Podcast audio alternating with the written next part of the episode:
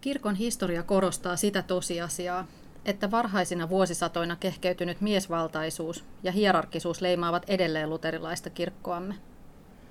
Kyse ei ole vain vinoutuneesta sukupuolijakaumasta kirkon johdossa, vaan jostain vankemmasta ja pysyvämmästä.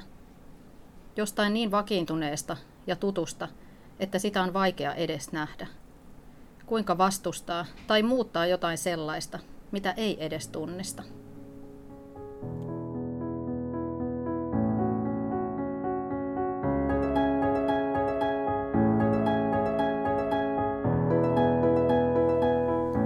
Suomen evankelis-luterilaisessa kirkossa on 20 000 työntekijää, joista vain vajaa kymmenesosa pappeja.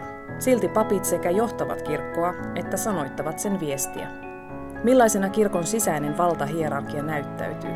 Kuka saa puhua Jumalasta ja kuka määrittää millaista on oikea teologia?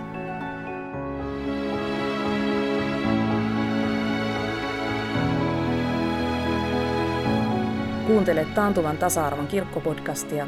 Minä olen Päivi Vähäkangas.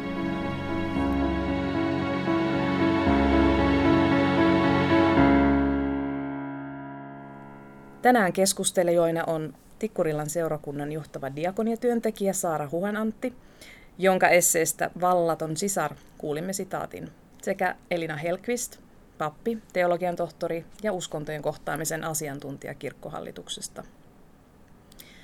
Yhdessä aikaisemmissa podcast-jaksossa me ollaan keskusteltu siitä, mikä on seurakuntalaisen rooli kirkossa. Tiina Kristoffersson kirjoitti ja puhui aika vaikuttavasti siitä, että kuinka seurakuntalaisen osa on olla passiivinen vastaanottaja. Seurakuntalaisen paikka on mykkäpaikka. Mutta samanlainen valta-asetelma löytyy kuitenkin myös kirkon työntekijöiden keskuudesta. Ja Saara, sä havahduit pohtimaan tätä todellisuutta, kun osallistuit kirkon johtamisfoorumiin ja huomasit edustavasi kahdenkinlaista vähemmistöä osallistujien joukossa, naisena ja diakoniatyöntekijänä. Kerropa tästä vähän lisää. No joo, me tota, etsin jotain johtamiseen liittyvää koulutusta, oliko se toissa syksynä, ja, ja silmini osui tämmöinen kirkon johtamisfoorum, joka esittelytekstissä luki, että se on kaikille esimiestehtävissä työskenteleville ja kirkon johtajille, eri, eri tehtävissä oleville. Ja hakeudun tänne ja toki sitten kuulin, että täällä on tämmöinen historia, että se on aiemmin ollut ilmeisesti vain kirkkoherroille, ja tämä varmaan paino jonkun verran tässä, tässä tapahtumassa, mutta joka tapauksessa ainakin tänä kertana se oli avattu niin kuin kaikille esimiestehtävissä oleville. Ja siellä salissa kun istuin, niin, niin jäin laskemaan, että ketä muita siellä salissa oli. Ja kyllä noin niin kuin äkkisilmäyksellä sanoisin, että se sali oli täynnä miehiä, ei, ei ihan nuoria miehiä. Siellä istui siellä täällä naisia. ihmisiä, joilla ei ollut papinpaita päällä, oli hyvin vähän. Ja sanotaan, että silloin kun lähti laskemaan, niin ainakaan siis nuoria naisia siellä ei ollut nähdäkseni kovin montaa. Sanotaan nyt edes alle, alle 50 ikäisiä. Ja tämä oli jotenkin, niin kuin, ei ollut mulle uutta tietoa, mutta se oli silti näin niin kuin, jotenkin kokemuksena siellä salissa aika, aika jotenkin jäätävä, että on, onko tämä johto todella näin miesvaltainen. Laskin nimi, nimilistasta, niin kyllä se todella, todella oli se naisten osuus siinä nimilistassa niin kuin hyvin, hyvin pieni. Ja diakonia edustavia nimiä oli muutamia yli 200 nimen joukossa. Hmm. Onko meillä sun mielestä pappiskeskeinen kirkko? No ehkä näin voisi näin vois rohjata vähän väittää. Entäs Elina, mitä sinä pappina olit tästä asiasta mieltä? Kyllä meillä hyvin vahvasti on pappiskeskeinen kirkko. Jos mietitään, että miltä kirkko näyttää vaikka Facebookissa tai Instagramissa tai kotimaalehdessä tai jossakin muussa kirkollisessa mediassa, niin kyllä, ainakin jos puhutaan kirkon johtamisesta, niin kyllähän ne kasvot hyvin, hyvin miehiset ja, ja erityisesti hyvin papin kasvot on. Ja kyllä sen huomaa ihan siitä, että, että meneekö itse, jos me johonkin tilanteeseen, menen vaikka puhumaan jonnekin, niin kyllä sillä on merkitystä, että menenkö sinne papin virkapuku päällä vai menenkö sinne sitten ihan tavallisissa siviilivaatteissa, siihen tapaan, millä ihmiset reagoi ja millä tavalla ihmiset puhuttelee esimerkiksi. Kyllä, kyllä se vaikuttaa. Mm. Koetaanko pappi eri tavalla uskonnollisena auktoriteettina kuin vaikka diakoniatyöntekijä? No, no kyllä joo. Sanoisin, että sekä julkisesti että, että paikallisestikin, että tavallista on se, että diakoniatyö näyttäytyy lehdissä aina aikaa, jonta ainakin kirkollisessa mm. mediassa. Mutta aika tavallista on kyllä se, että diakoniatyöntekijältä kysytään siitä arjen työstä, siitä ruohonjuuritason työstä, asiakkaiden mm. elämäntilanteista, ihmisten elämän kohtaloista ja siitä, kuinka diakoniatyö työ on siellä tukena. Ja sitten kun halutaan jotakin vähän niin kuin korkeamman tason lausuntoa, vaikkapa siitä diakoniatyöstä, niin sen lausuu sitten useimmiten kyllä teologi. Niin ja sitten, sitten myös ehkä niin, että et ei aina, aina välttämättä kysytä sitä teologista argumenttia tai, tai uskonnollista auktoriteettia, vaan siihen liittyy kyllä hyvin vahvasti se vallan ulottuvuus. Mm, kyllä. Että jos miettii tämmöisiä hyvin perinteisiä niin kuin kahvipöytäkeskusteluja vaikkapa, niin varmaan jokainen pappi on sitten jossain kohtaa kuullut sen, sen, sen repliikin, että no sä oot ihan tavallinen ihminen, että et sä olekaan niin kuin mm. papit on.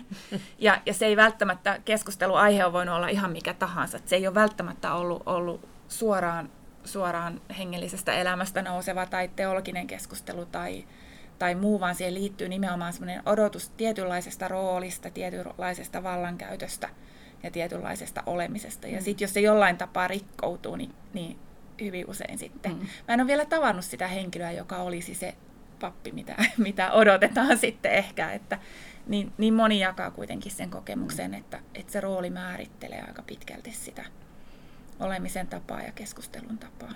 Että tavallisena ihmisenä oleminen onkin jotenkin yllättävää. Joo, joo, niin. joo.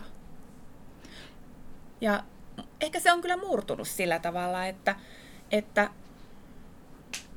ny, nyt jos Helsingin keskustassa menee vaikkapa ravintolaan papin paita päällä, niin ei se ehkä kulmia kohotuta samalla tavalla kuin jossakin muualla tai, hmm.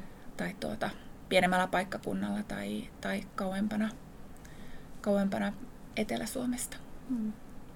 Entä seurakunnan sisäisessä elämässä, näkyykö siellä pappiskeskeisyys? No mä sanoisin, että siinä on varmaan tosi suuria eroja että mä en nyt ole työskennellyt niin hirveän monessa seurakunnassa, neljännessä nyt tällä hetkellä. Enkä mä koe, että siellä niin kuin työyhteisössä se valtahierarkia olisi esimerkiksi ollenkaan niin selvä. Tai, tai edes se pappiskeskeisyys noin niin kuin millään lailla. Ehkä on kokenut joissain paikoissa sitä, että voi olla aika niin kuin perinteisiä tavallaan tämmöiset työjaot, kuka tekee mitäkin, että jos on nyt ehkä semmoinen klassisin esimerkki on joku tämmöinen yhteisöllinen ruokailu, diakonia ruokailu, niin pappi tulee, pitää hartauden ja poistuu ja diakoniatyöntekijät vetää myssyt päähän ja essut päälle ja on, on niin kuin valmistamassa sitä ruokaa. Että ehkä tämä nyt tämmöinen niin kuin räikeä arkielämän mm. kokemus, jonka joskus on kokenut, mutta, mutta se, että se siinä niin kuin työyhteisön sisäisessä vallanjaossa tai hierarkiassa näkyisi, niin, niin niissä seurakunnissa, joissa itse olen työskennellyt, niin en ole tätä kokenut mm. Siellä nimenomaan siellä niin kuin paikallisseurakunnassa. Mm. Mä huomaan sen sillä tavalla, että tietysti nyt mun oma, oma päivätyöni ei ole seurakunnassa, mutta, mutta sitten kun vierailen seurakuntalaisena jossakin tilanteessa ja usein vielä niin, että sitten, sitten siinä on oma perhe ja omat lapset mukana, niin se tapa, millä ihmiset silloin suhtautuu vaan kehen tahansa perheenäiti, jos he ei sit jostain syystä tunnista kasvoja tai, tai mm. ei tule puheeksi, yleensä en itse ota puheeksi siinä mm. tilanteessa, mm. et, niin ihmisten suhtautumistapa on kyllä erilainen. Joo. Mm. Et siinä sen ehkä selvimmin huomaa. Mm. Musta tuntuu, että aika monissa seurakunnissa on kyllä pyritty viimeisten vuosien, vuosikymmenen aikana purkamaan sitä asetelmaa, että pappi olisi aina työalojen tai tiimien johtaja, että myös muut mm. Työntekijäryhmät, niin, niin he, he voivat toimia sitten tämmöisenä lähiesimiehinä ja tiimiesimiehinä. Mutta silti jokaisen seurakunnan ylinjohtaja on aina pappi, mm. kirkkoherra. Mm. Ja myös hiippakuntien ja kirkon keskushallinnon johtaviin tehtäviin tunnutaan hyvin usein vaativan pappisvihkimystä – Hmm. Se ja. tarkoittaa sitä, että kirkon muilla työntekijäryhmillä ei lähtökohtaisesti ole mahdollisuutta suuntautua johtajan tehtäviin, vaikka kiinnostusta ja kykyä siihen olisikin. Mitä ajatuksia tämä herättää? No se on ehkä se, mikä, mikä tässä e- esseessäkin itse nostin esille, koska se on se, mikä niin kuin, tavallaan sieltä omasta työstä käsin näyttäytyy, että, että niin kuin etenemismahdollisuuksia niitä ei ole niin kuin ollenkaan. Että jos nyt tämmöinen uralla eteneminen ei kirkon sisällä muutenkaan nyt ole ehkä tavallinen keskustelu tai tämmöinen urasanana ja on niin kuin jotenkin tuntuu jotenkin vieraalta, mutta, mutta että joka tapauksessa semmoista etenemismahdollisuutta ei, ei oikeastaan niin kuin ole. Että se, se jää tähän lähiesimiehen tehtäviin. Että, että toki on sitten jotain asiantuntija, asiantuntijapaikkoja joihin niin kuin on, on mahdollista tai on ainakin, on ainakin joskus valittu, mm. valittu myös muulla taustalla olevia, mutta kyllä ne aika usein näyttää, näyttää olevan niin semmoisia, mihin edellytetään sitä teologian tutkintoa. Toki en ajattele siis se, että jos diakonia työntekijän koulutuksen jälkeen, diakonin tai diakonissan koulutuksen jälkeen opiskelee teologiksi, niin en ajattele, että se mitenkään pyyhkisi pois sitä diakonian osaamista sieltä taustalta, mutta että se tavallaan aika monesti näyttää, että edellyttäisi sen toisen tutkinnon, mm. teologian tutkinnon. Ja ei, ei pelkästään sitä teologian tutkintoa, vaan myös sen, että se edellyttää nimenomaan sen pappisvihkimyksen. Se on totta, joo. Että tunne itsekin monia, monia teologia, myös teologian tohtoreita, jotka ei ole välttämättä pappeja. Ja heillä on sitten jossain kohtaa kirkon puolella tie tulee vastaan siinä, että vaaditaan nimenomaan se pappisvihkimys. Tai sitten vaaditaan, vaaditaan sitten pastoraalitutkinto, jonka suorittaminen taas edellyttää nimenomaan seurakuntatyövuosia useimmiten monta. Joo, ja sitten toinen isompi ongelma ehkä vielä on sitten se, että, että mikä on sitten kirkossa luottamushenkilöiden asema. Hmm. Kuinka moni luottamushenkilö sitten loppujen lopuksi on pappi. Että mä itse vähän kyllä vierastan sitä, että pappi hakeutuu maallikkokiintiössä toisen seurakunnan luottamushenkilöksi. Paljon on näin, mutta, hmm. mutta silloin silloin sieltä jää puuttumaan puolet. Hmm. Jää puuttumaan se, se työnsä ja koulutuksensa muualla hankkineiden seurakuntalaisten ääni myös siitä päätöksenteosta. Ja, ja kuitenkin ne kaikista tärkeimmät asiat päätetään loppu, loppuviimeksi sitten siellä luottamuselimissä. Hmm, se on totta. Hmm. Mä ymmärrän tästä asiasta nämä molemmat puolet, kun mä itse olen nimittäin pappina luottamus. Mutta unohdin tämä. Eli näin kyllä, että mä oon todella vienyt jonkun, jonkun ei-teologin paikan siellä, mutta toisaalta, koska en itse tee papin töitä tällä hetkellä, ja vaan mun roolini seurakunnassa on olla seurakuntalainen, Aivan. aktiiviseurakuntalainen, niin se on mun tapa, millä mä haluan osallistua sen seurakuntani elämään, ja koen, että mulla on paljon annettavaa luottamushenkilönä, mm. vaikka muuta ja pappisvihkimys onkin. Sun täytyy aktiivisesti sitten muistaa, että sä edustat maallikko jäsentä ja jättää kaikki teologinen kannanotto sitten tota, muille. Mm. Miten Saara, onko niin, että myös diakonian teologia sanoittamaan tarvitaan teologi, eikä diakonian työntekijä? No kyllä mä näin, näin, näin kokisin, mm. että, että oikeastaan se Mä oon tätä tässä viime aikoina paljon miettinyt, miettinyt jotenkin, että mitä se, mitä se teologian tekeminen, mitä se niinku tarkoittaa. Mm. Koska mun kokemus on jotenkin se, että heti kun lauseeseen tulee se sana teologia, niin, niin se jotenkin, ihan kun mä hyppäisin jonkin sen kuplaan ja se ei niinku liity muuhun enää se teologia. Vaikka mä teen kirkossa töitä ja, ja niin kuin mm. jotenkin ajattelisin, että se liittyy keskeisesti mun työhön. Mutta heti jos puhutaan teologiasta, niin se jotenkin niin kuin, se jo sanana vie sen keskustelun johonkin se, että ahaa, tästä, tästä lausuu jotkut muut. Vaikka sitten, jos sitä lähettäisiin niin kuin tulkitsemaan, että mitä tämä oikeastaan tarkoittaa ja mitä oikeastaan ollaan tekemässä, niin, niin tullaankin johonkin, kenties johonkin hyvinkin arkiseen, niin kuin ihan ymmärrettäviin asioihin, tai voitaisiin tulla. Mm. Tulkitaan, tulkitaan uskoa tai tulkitaan Jumalaa tai mitä se arjes merkitsee. Mutta sana teologia, kun tulee kuvioihin, niin sit se ei enää jotenkin niin kuin liity, liity meihin, meihin diakoniatyöntekijöihin muka. Mm-hmm. Tämä on mun kokemus. Miten sä itse ymmärrät, mitä teologia on tai mitä teologian tekeminen tarkoittaa? No tämä on ehkä se, mitä, mitä olen nyt tässä miettinyt, että, että miten sen omassa päässä saisi jotenkin pudotettua sieltä tai tuotua tänne kuplan, kuplan sisäpuolelle, että, että se olisikin jotain, jotain semmoista, mitä myös itse voi tehdä tai, tai ehkä jopa, jopa ihmiset, joita mä työssäni kohtaan, että tehdä jotenkin semmoista omaa, omaa tulkintaa Jumalasta, mikä se Jumala on, miten se, miten se meihin liittyy, miten se tähän maailmaan liittyy, mitä se usko on ja mitä se merkitsee mistä, mm. mistä se pelastus tulee. Ja jotenkin, en mä tiedä, tämmöistä mm. arkista pohdintaa. Mm. Tuohon tekisi ehkä mieli jatkaa sillä lailla, että tietysti suurimman osan elämäni harrastanut nimenomaan vielä niin kuin systemaattista teologiaa, joka on juurikin sitä sanoilla ja, ehkä joo, siis sanoilla ja käsitteillä pelaamista ja, ja sanoit, että, että se teologia jää sinne oman elämän kuplan ulkopuolelle, mutta mä oon tietenkin hahmottanut sen sillä tavalla, että hirmuisen helposti se teologia tai puhe Jumalasta jää, hmm. jää nimenomaan puheeksi tai se jää niin kuin sanoiksi ja käsitteiksi, jotka liittyy jotenkin siihen, mitä, mitä ihmisen päässä on, siihen hmm. rationaaliseen puoleen, käsitteelliseen puoleen, kirjoitettuun ja puhuttuun, puhuttuun kieleen. Ja siitä saa, jää se liittymäkohta sitten siihen ihmisen niin kuin muuhun olemukseen. Siihen jää se tunnepuolen kokemus jää pois siitä, miten me määritellään teologia. Siitä jää se ihmisen kehollisuus jää pois ja siitä jää semmoinen sillä tavalla eletty elämä. Ja sitä mä oon myös paljon miettinyt, että, että se mitä katsotaan relevantiksi teologiaksi myös kirjoitetussa muodossa, niin loppuko sen tekeminen oikeasti jollekin tietylle vuosisadalle? Vai voiko esimerkiksi teologian lähteitä tulla uusia?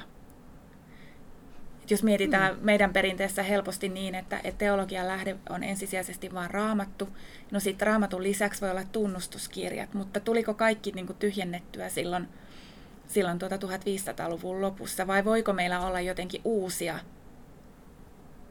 yhtä merkittäviä teologian tekemisen lähteitä kuin nämä jo olemassa olevat? Sitä mä oon paljon miettinyt.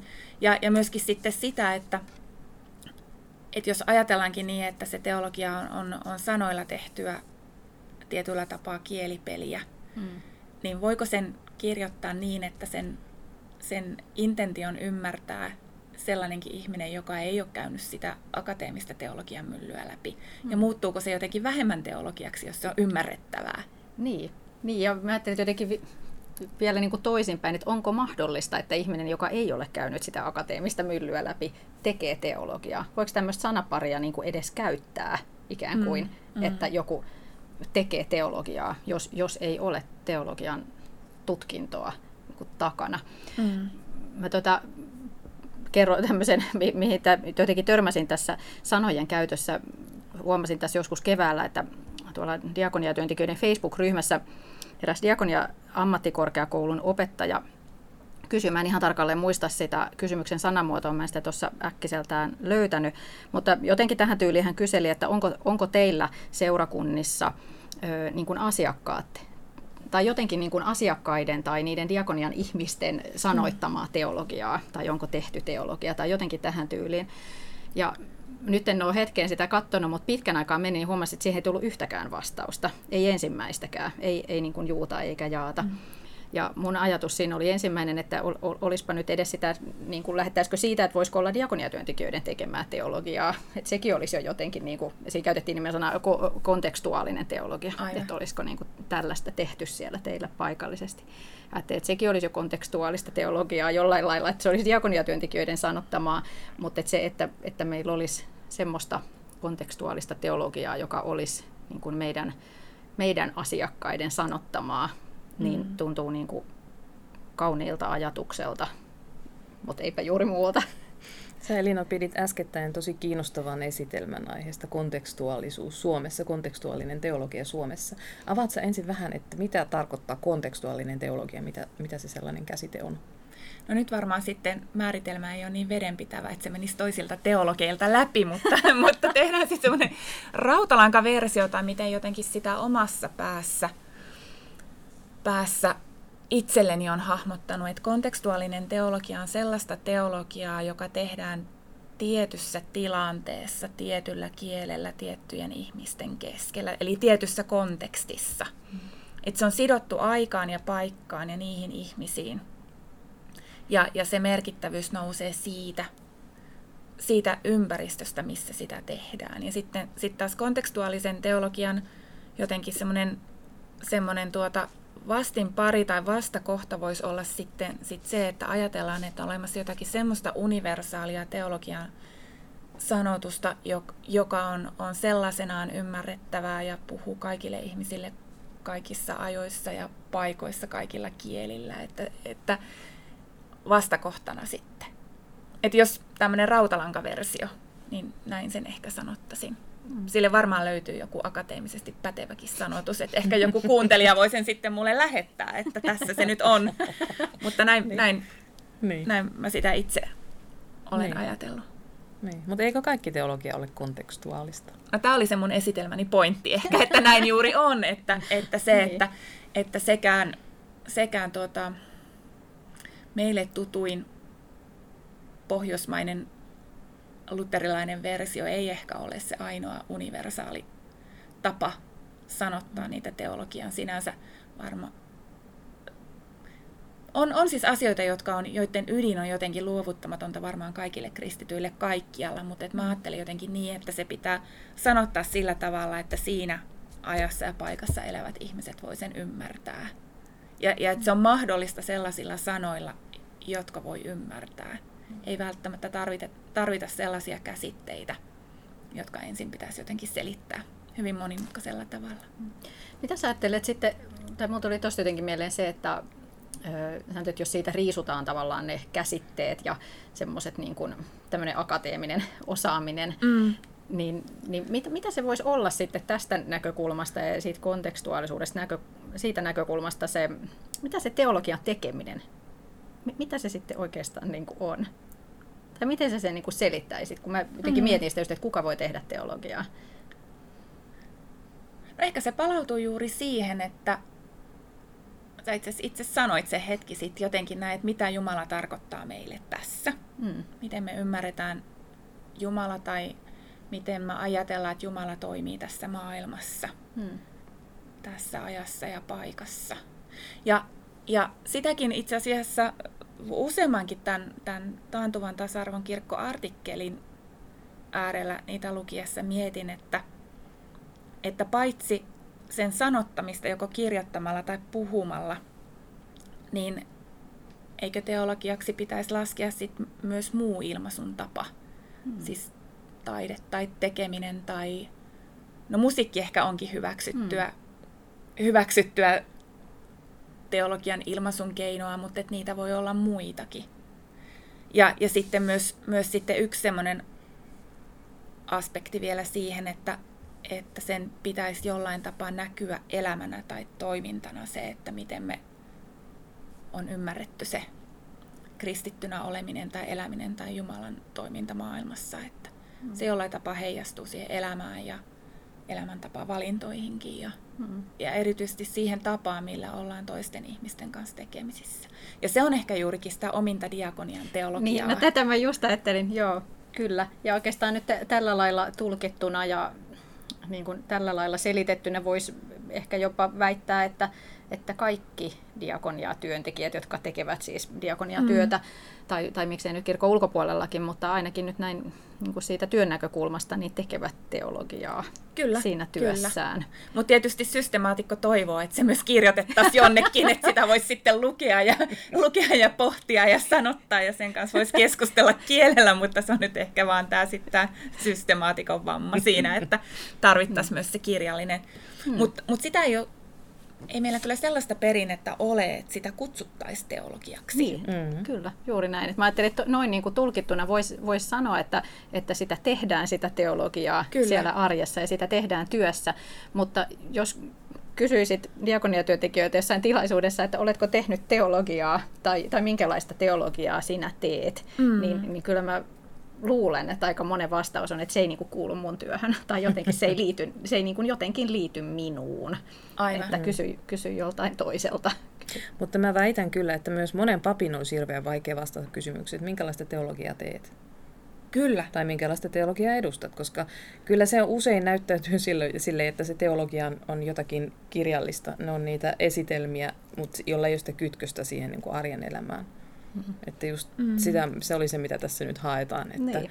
se sanoitettu ja eletty elämä, ne olisi limittäin toistensa mm. kanssa. Ja kyllä musta tuntuu, että sekin, mitä Elina sanoi tuossa aiemmin siitä jotenkin, että onko kaikki, onko pajatso niin kuin tyhjennetty silloin 1500-luvulla, niin, niin jotenkin myös niin kuin itselleen herää se ajatus siitä, että teologia on niin kuin jotain semmoista, mikä on kirjoitettu jo Siis jollain lailla Kyllä. tavallaan, niin kuin että, että sitten mä voin ehkä sitä jotenkin ehkä tulkita, mutta että se, se olisi jotain semmoista, mikä on niin kuin tehty joskus jo aiemmin. Joku Joo, ja tämä oli ehkä semmoinen tämmöinen iso kysymys, jota mietin silloin, kun on itse tehnyt tutkijan työtä, että, että onko se mun panokseni, mitä mä voin antaa tälle, tälle teologian niin kuin disipliinille akateemisessa mielessä, onko se vaan sitä, että mä tulkitsen jonkun toisen kirjoittamaa. Mm.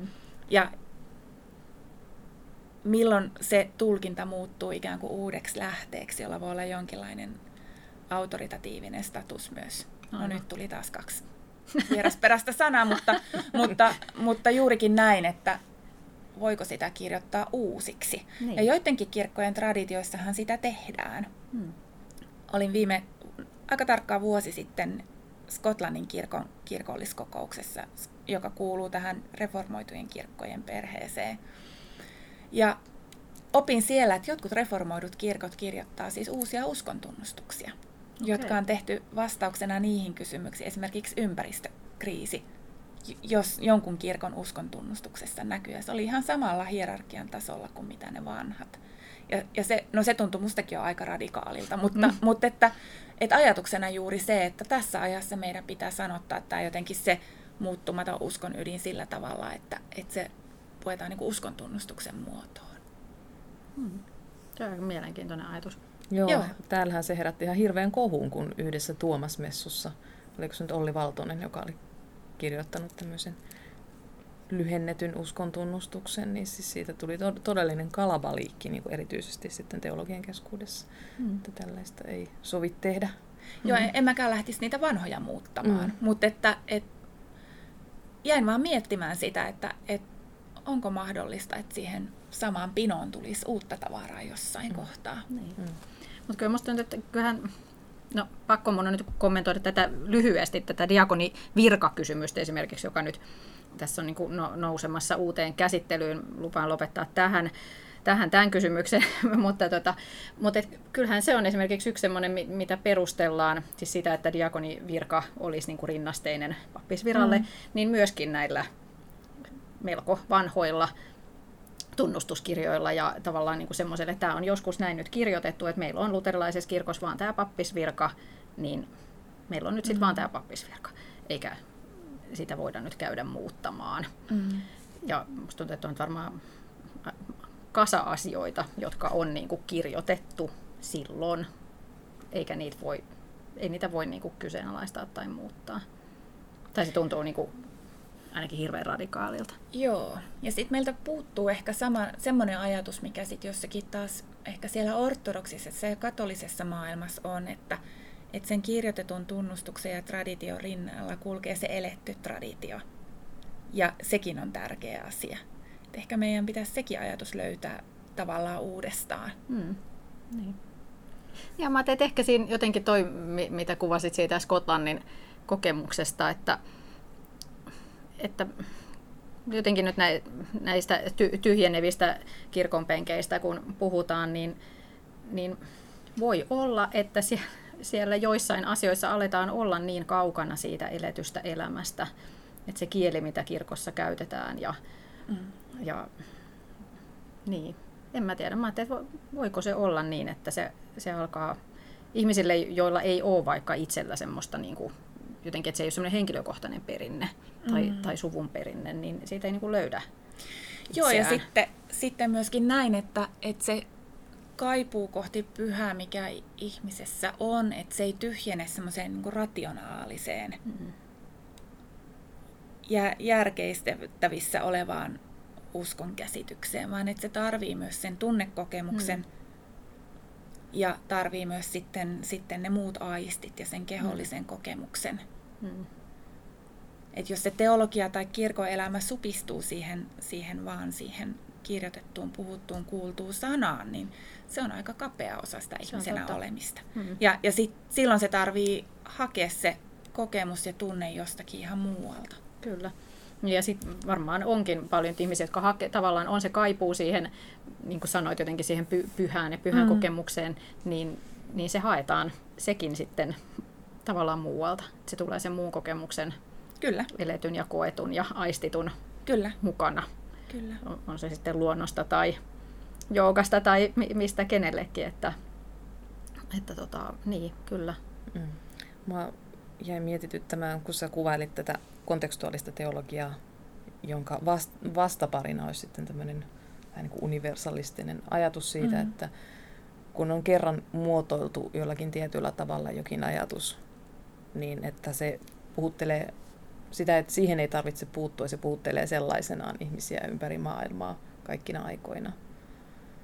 Mutta tuota, unohdetaanko siinä sitten, onko näin, voiko näin olla?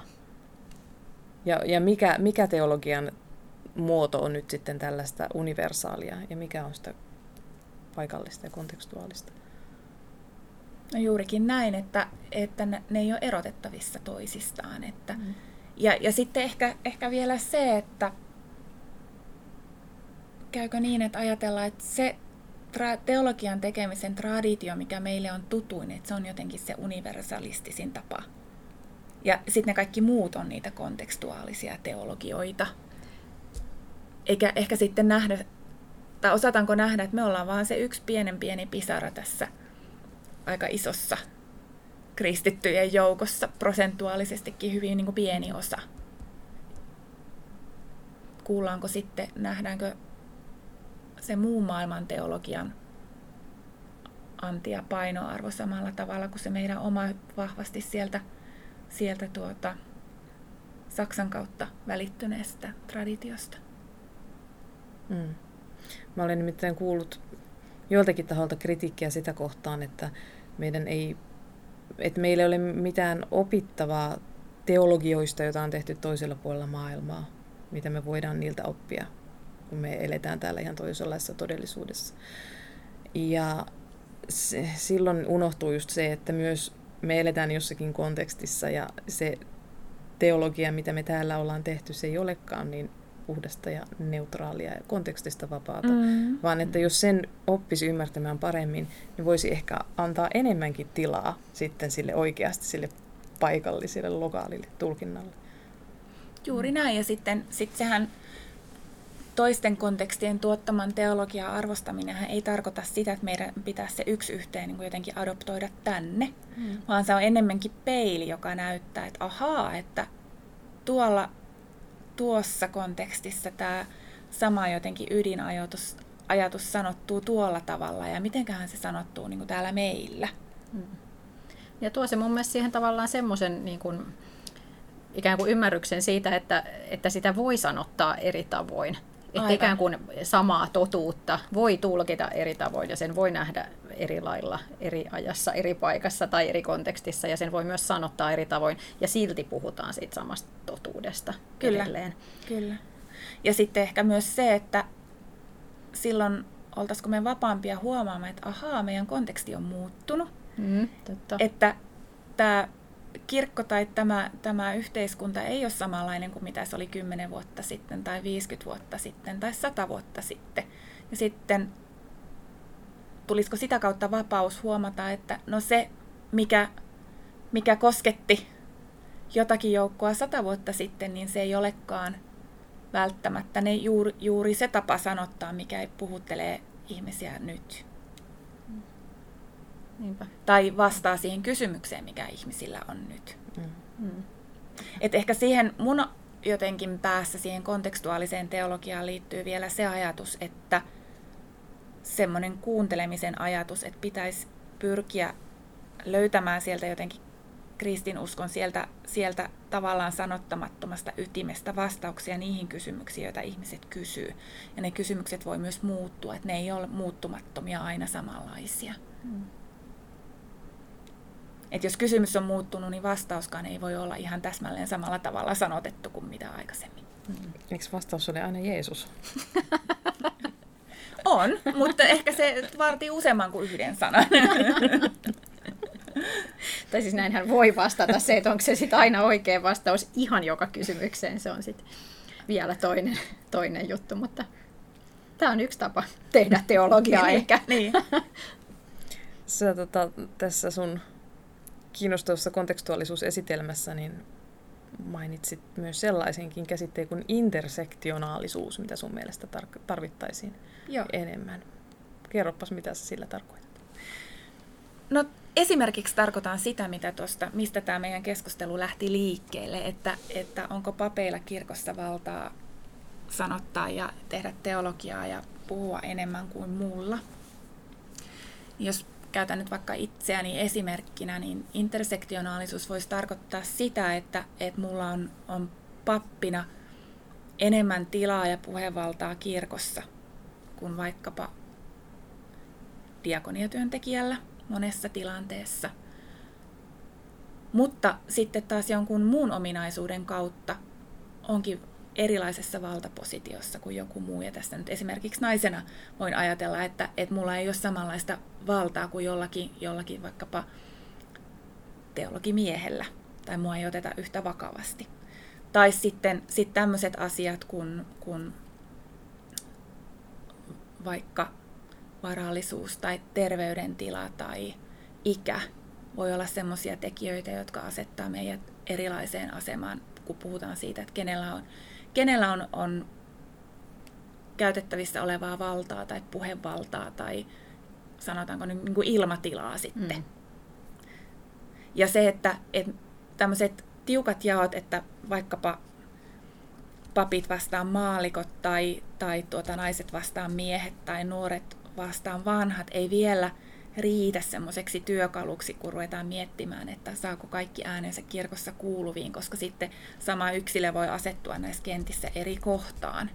Ja, ja sen tunnistaminen, että missä asioissa minä olen etuoikeutettu sanomaan tai tekemään, ja missä taas sitten, sitten ehkä en ole. Hmm. Ja tällä, tällä asteikolla sitten taas huomaan, että no itse asiassa, asiassa aika monessa asiassa olenkin etuoikeutettu koulutuksen tai, tai, tai virka-aseman tai jonkun muun suhteen, mutta sitten jossain muualla kohtaa jään sitten jälkeen. Eli se antaa vähän semmoisia tarkempaa erottelua silloin, kun puhutaan tasa-arvosta tai, tai vallankäytöstä tai tämän tapaisista teemoista. Se on totta, se tuo, tuo paljon nyansseja siihen, että, et, että niin kuin usein luodaan aika jyrkkiä erotteluja, että niin kuin syrjitty tai syrjivä, syrjiä Mm. mutta se, että olla syrjitty jollakin tavalla ei välttämättä olekaan syrjitty kaikilla tavoilla. Tai että, tai että sekin, joka on jolla, jollakin tavalla syrjitty, voi itse olla syrjien osassa. Kyllä, just näin. Kohtaan. Kyllä, just näin. Ja, ja sitten on olemassa semmoinen pieni videoklippi, johon joskus netissä törmännyt, jossa laitetaan kaikki tietyn yliopiston opiskelijat samalle viivalle. Ja tämä oli Amerikan kontekstissa tai Yhdysvaltojen kontekstissa tehty ja sitten sanottiin, että kaikki te, jotka olette tuota ihonväriltänne valkoisia, niin astukaa viisi askelta eteenpäin ja kaikki te, keillä oli mahdollisuus valita vaikkapa siinä oli maksullisia lisätukiopetustunteja, niin astukaa muutama askel eteenpäin. Kaikki te, kenellä on koulutettu, koulutetut vanhemmat, niin astukaa eteenpäin. Ja, ja osa jäi sinne lähtöviivalle ja osa sitten sitten eteni eri kohtiin ja sitten sanottiin paikallinen valmiina, he ruvetkaa juoksemaan ja se, joka voittaa, on, on se, joka on ensimmäisenä maalissa. Ja sillä tavalla autettiin niitä opiskelijoita huomaamaan se, että, että se on aikamoinen harha, että me jotenkin lähettäisiin kaikki samalta viivalta, koska siihen vaikuttaa niin moni tekijä, jotka tulee annettuna ulkopuolelta, joille itse ei voi mitään. Ja sitten mm. kuitenkin juostaan samaa kilpailua. Mm. Näin on myös meidän hengellisessä elämässä. Vastaus oli Jeesus. Kyllä.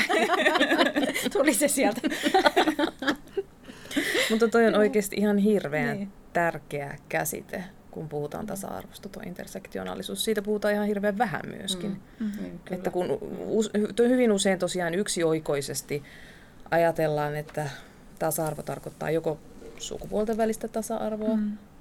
tai seksuaalivähemmistöjen tasa-arvoa. Mm. Sitten ei nähdä näitä, näitä kaikkia ulottuvuuksia. Ja sitten myös ajatellaan, että kaikki on hyvin silloin, jos on jokin yksi asia ratkaistu. Joo. Mm.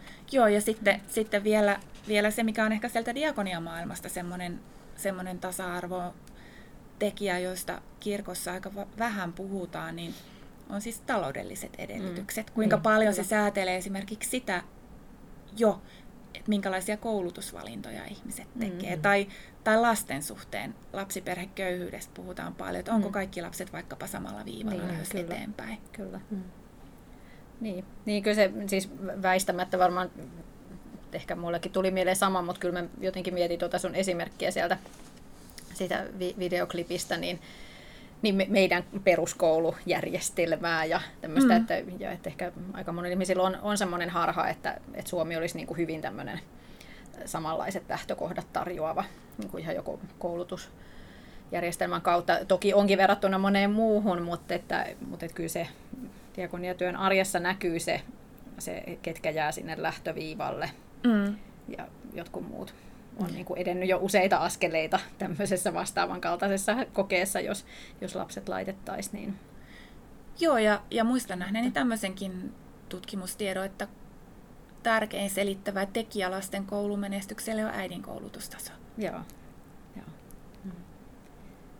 Ja sitten taas, no sitä katsoo jo omien lasten kautta, että kyllähän koulutusvalinnat jo tuossa ala- ja yläkoulun taitteessa eriytyy. Mm. Että yläkouluihin eri, erilaisesta taustasta hakeutuvat erilaiset lapset eri kouluihin ja, ja miten se sitten siitä eteenpäin. Mm, kyllä. Ne kyllä. koulutuspolut eriytyy. Kyllä. Niin ja, ja toisessa ääripäässä niin meillä puhutaan ylisukupolvisesta köyhyydestä, joka näyttäytyy meidän työssä. Että jo, jo mun työhistorian aikana 17 vuotta suurin piirtein ollut diakoniatyössä, niin, niin näkyy niin kuin u- uuden polven asiakkaita, joiden siis vanhemmat on ollut meillä tai, mm niin kuin siis, että on jo itse ehtinyt tavata tavallaan mm. kahden sukupolven asiakkaita. Ja mm. se on niin kuin, ei, ei ole mitenkään tavatonta, että vanhemmat puhuu, että, että sitten kun lapset täyttää 18, no sitten nekin voi hakea toimeentulotukea esimerkiksi, että tavallaan se periytyy se, mm. se mm. Niin kuin sy- systeemin osana eläminen. Että tota, totta kai se vaikuttaa, vaikuttaa sitten niin moneen. Mm. Ja siinäkin, siitäkin näkökulmasta, että puhutaan teologian tekemisestä kirkossa, tai, tai vaikka vallankäytöstä kirkossa ja, ja ehkä juurikin tämä ajatus siitä intersektionaalisuudesta auttaa sit ymmärtämään, että, että kyllähän se kirkon kuva ja ääni on hyvin keskiluokkainen, mm, valkoihoinen, hyvin koulutettu. Mm. Kyllä, juuri näin. Mm. Valkokauluskirkko. Mm. Ja jos ajattelee, että miten eri tavalla vaikka tämmöisten ylisukupolvista köyhyyttä kokeva ihminen ajattelee Jumalasta, miten se sanottaa se, että mitä Jumala on, mitä Jumala minulle merkitsee ja meille merkitsee, mm. mm. kun sitten taas niin kuin korkeasti koulutettu, keski-ikäinen, keskiluokkainen pappismies. Mm. Niin, kyllä. Mm.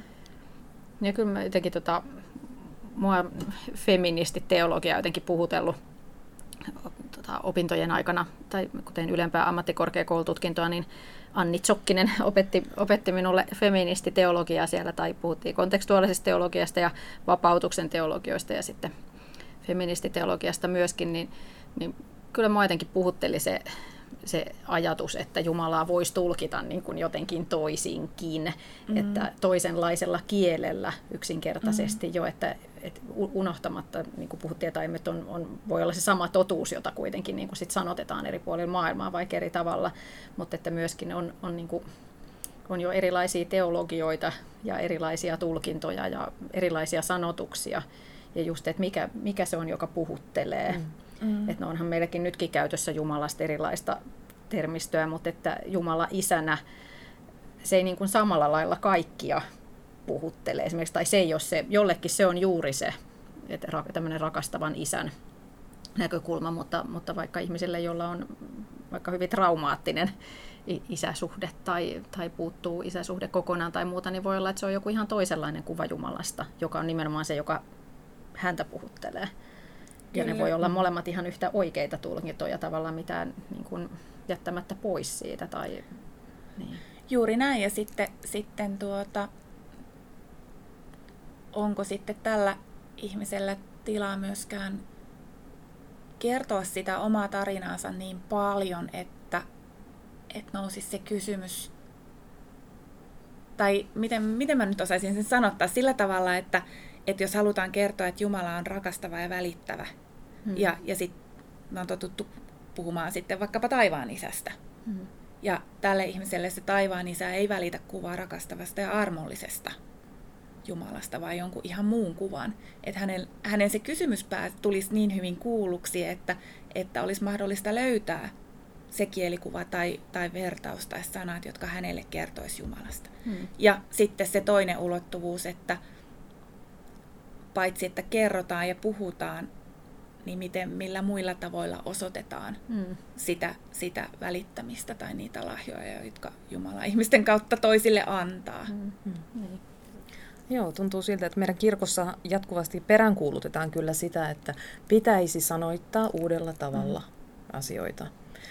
Mutta on vaikea sanottaa uudella tavalla, jos oma kokemusmaailma on tietyllä tavalla rajoittunut, jos tulee tietyistä lähtökohdista. Ja sehän silloin tarkoittaa vain, jos me halutaan sitä oikeasti, että asioita sanottaa eri tavalla, meidän pitää päästä ääneen myös muita ihmisiä mu, mu, mu, muunlaisista kokemusmaailmoista. Mm. Ja, niin, ja kyllä mulle tuosta herää mieleen se, että, että jos on jotenkin peräänkuulutetaan, että pitäisi sanottaa uudella tavalla, niin ketä odotetaan sanoittavaksi? Kuka sen sitten sanottaa? Niin. Kuka se on sitten, että sanotaan, että nyt tämä on se hetki, jossa tätä sanotetaan uudella tavalla? Niin. Ja jos kuitenkin me papit yleensä ollaan niitä, jotka sanottaa. Itse asiassa tekisikin nyt mieli kysyä teiltä, että tulee, tuleeko teille mieleen joitakin semmoisia nimiä, meidän kirkon piiristä, jotka eivät ole teologia, mutta jotka teidän mielestänne sanoittavat teologiaa hienolla tavalla kuitenkin.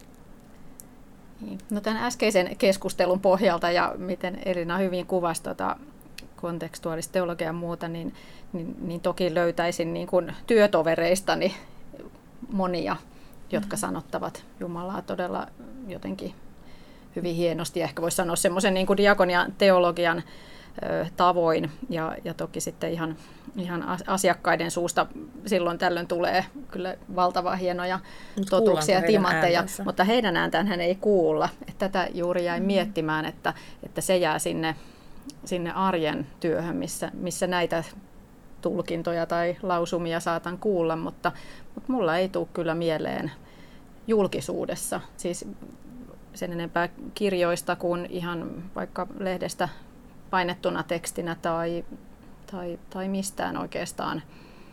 Et semmoista, mistä niin voisi vois tätä sanaparia käyttää, että tekee teologiaa tai, tai lausuu jotain mm. siihen liittyen. Semmoista, joka ei olisi teologi. Mä en keksi kyllä ketään. Entäs Elina? Ensin tuli muutama nimi mieleen, mutta sitten pienen pohdinnan jälkeen kävi ilmi, että he tosi, on kyllä teologia, ei välttämättä pappeja, mutta teologia kuitenkin.